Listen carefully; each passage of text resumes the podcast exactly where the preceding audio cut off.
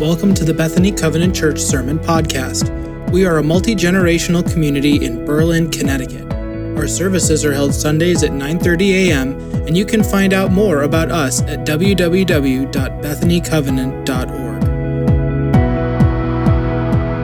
Hello, my name is Mary Miller. I'm a retired minister and a member here, and a former interim pastor from ten years ago. I'm getting older.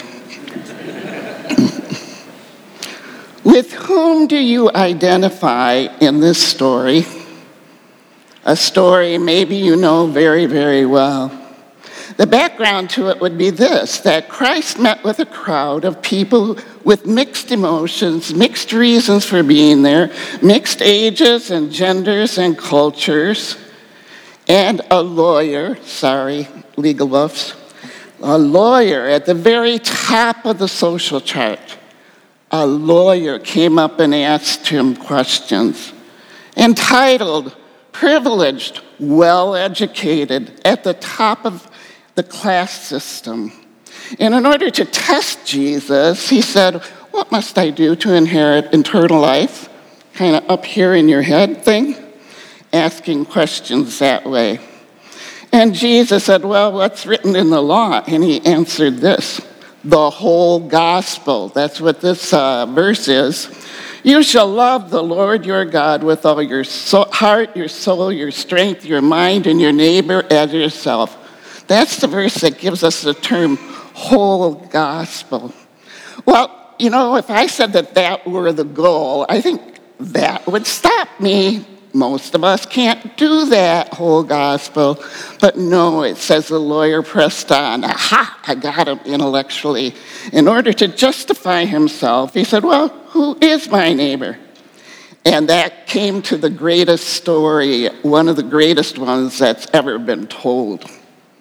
And so I ask you again, whom do you identify with in this story? Is it the innkeeper?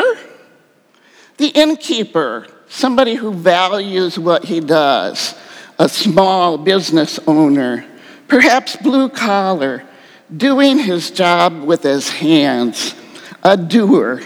He's probably a little nervous about playing nurse to somebody with open wounds who is half dead. He's probably a little nervous, but glad for the extra money. He's not an opportunist, but he did have significant benefit, and I'm sure reward of purpose in his own heart. Are you like the innkeeper when you helped somebody who had needs? When you saw something special that you could supply, you alone? Or do you identify with the beaten man? A solitary traveler, well-known highway being traveled, about twenty miles downhill, thirty-six hundred feet in descent, all in the desert with huge rocks so people and robbers could uh, hide behind the rocks.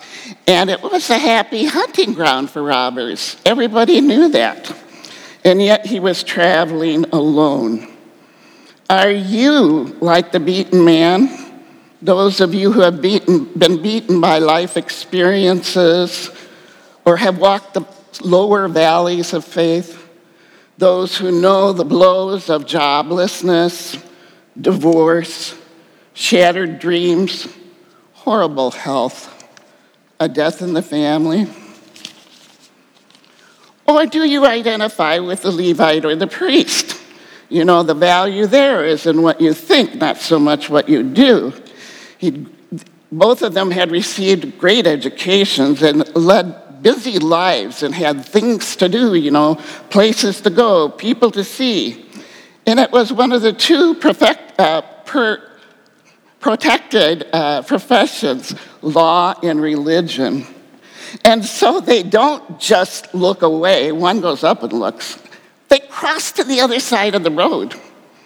One of the reasons they did that is that if a, a priest comes upon a dead body, they are obligated by the law to bury the person. Boy, that would put a, a little hitch in your style of trying to get along on your journey, wouldn't it? So somebody else will do it. Have you ever felt like that? I know somebody else will do it. Or do you identify with the rescuer? The one who had values of heart, mind, and hand all together. The one whose heart was moved with compassion. Definition of compassion: empathy for another with an urge to help. With an urge to help. Where social boundaries don't matter, the Samaritan was a mixed-race person, despised, it says in the text. The lowest class, the lowest class, and they were had great prejudice against Samaritans.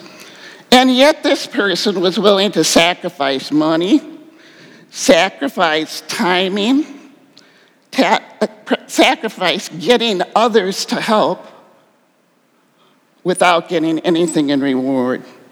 He took care of the person who was half dead himself. Somehow I've missed that in my hundred times of reading this scripture. He also took care of him himself.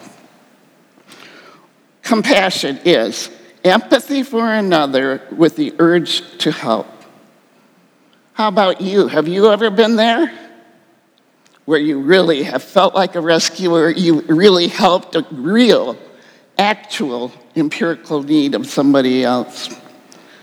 I think too often we look at this story and we just simply summarize it about that says, oh, who is my neighbor? Oh, the guy who stopped and helped out. That's the neighbor. And that's the way we summarize this story. But I would like you to look again, to look at other important messages and layers of truth that come to you over and over again. Messages that can be missed if you simply summarize it as, a, as help somebody in need. Other perspectives. It's like we are mariners of a map that is only of the unknown world edges, like a flat map of a flat world. You know that saying, beyond here there be dragons. And so I ask you to look deeper to see with fresh eyes this story. And I do remind you this, we are all the characters in that story. Think about it, at one time or another, we're like all of them, including the lawyer. So there you go, that ought to humble all of us. Angela Davis once said, we are all racist, sexist, and classist. Let me say it again. We are all racist, sexist, and classist. Power and money in the class.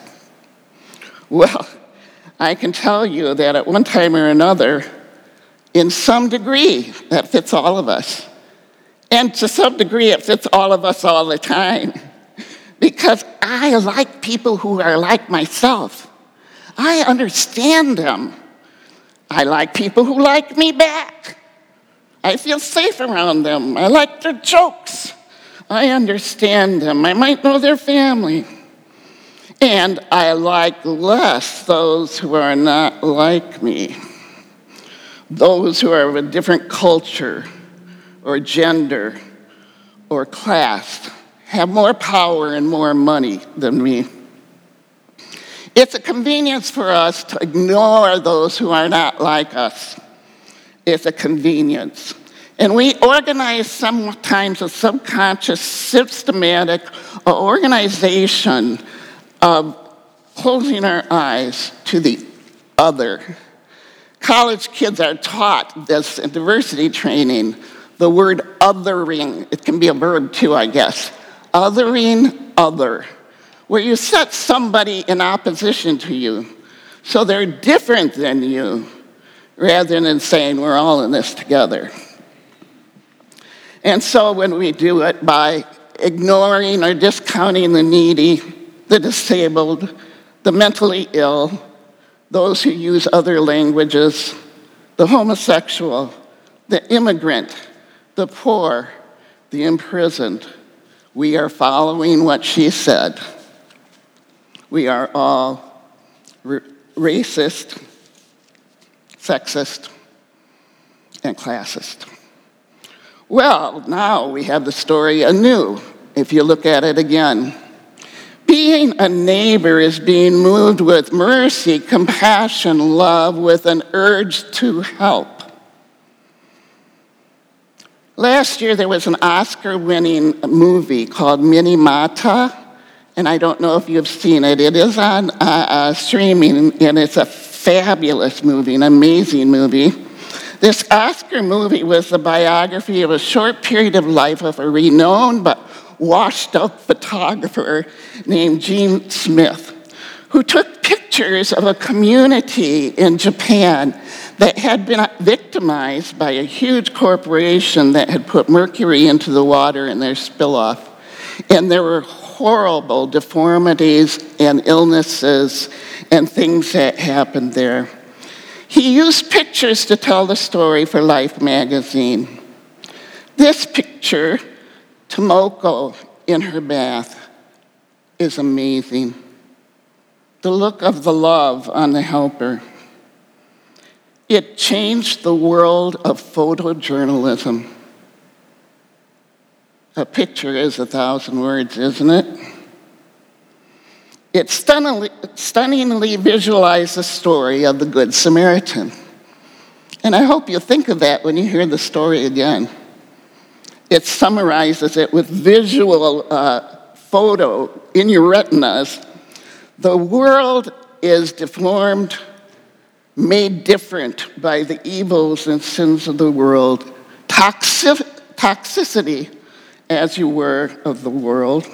The world and its people needs constant care and compassion and a look of love. Thinking about doing good is not the point of the story. Wanting to do good is not the point of the story. Doing good is the point of the story.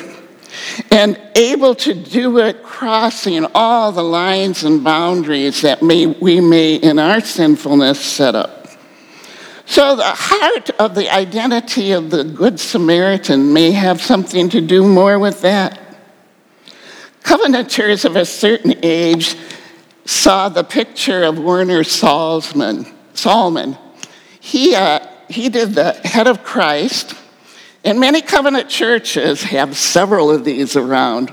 I really pastored a church where we were trying to select the best one for the narthex. And they lined them up on the uh, choir seats, on the chairs. And it was like a whole choir of Jesus. The same face, looking all the same way.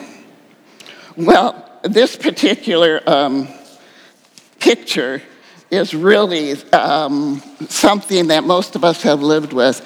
It's become an icon, and it was given to, I can't believe this, all the armed services members in World War Two in a wallet size.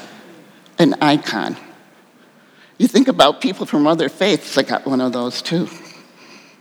Well, there's a man at Covenant Living of Cromwell named Alan Nelson, and he jokes about this. His last name is Nelson, I say. He said, I was eighteen before I found out that Jesus was not blonde-haired and blue-eyed. Do I think of Christ that way, or do I dare to think of a Christ that is not racist, sexist, or classist? Christ showing compassion to all people, even one we would think are other, all of them. To get, not get involved was not an option for him. He did not pass by on the other side when we were in need. He still gets involved with his Holy Spirit. In the year two thousand, for the millennium, there was a competition. Some of you may remember Sister Wendy in the nineties. I'm showing my age again. Uh, in the nineties, who did a series on European art, and it was done by P B S in the evenings. And she would analyze Renoir and analyze Picasso and say what's good and bad. And it was a popular series. This competition done by the National Catholic Reporter had her be the judge in a huge competition with fourteen hundred submissions. The winner of it, you may know, seen it in cards and calendars, seen it perhaps in book, the rather spectacular Jesus of the People by Janet McKenzie. The next slide, please. It is so popular and so famous and so very beautiful and powerful. Janet McKenzie said, "It blesses my heart to think that somebody would look in the eyes of Jesus and understand love." It's something that I think we need to see and know that's there. So you might look for it in cards or in uh, magazines. Who is my neighbor? Who is a good Samaritan? One who crosses boundaries with compassion, with an urge to help. Who does mercy across all lines. Who does compassion and good works over our small prejudices and expectations. Who works with their head, their heart, their hands to bring others to the living Lord. Who cares and loves us all. A neighbor is a savior to all. A neighbor is Jesus Christ, who is our role model. Let's bow together in prayer. Loving and living, O Lord, give us hearts like yours that care, that cross boundaries, that imagine real ways of reaching people, that bring your kingdom of heaven to those here on earth. Amen.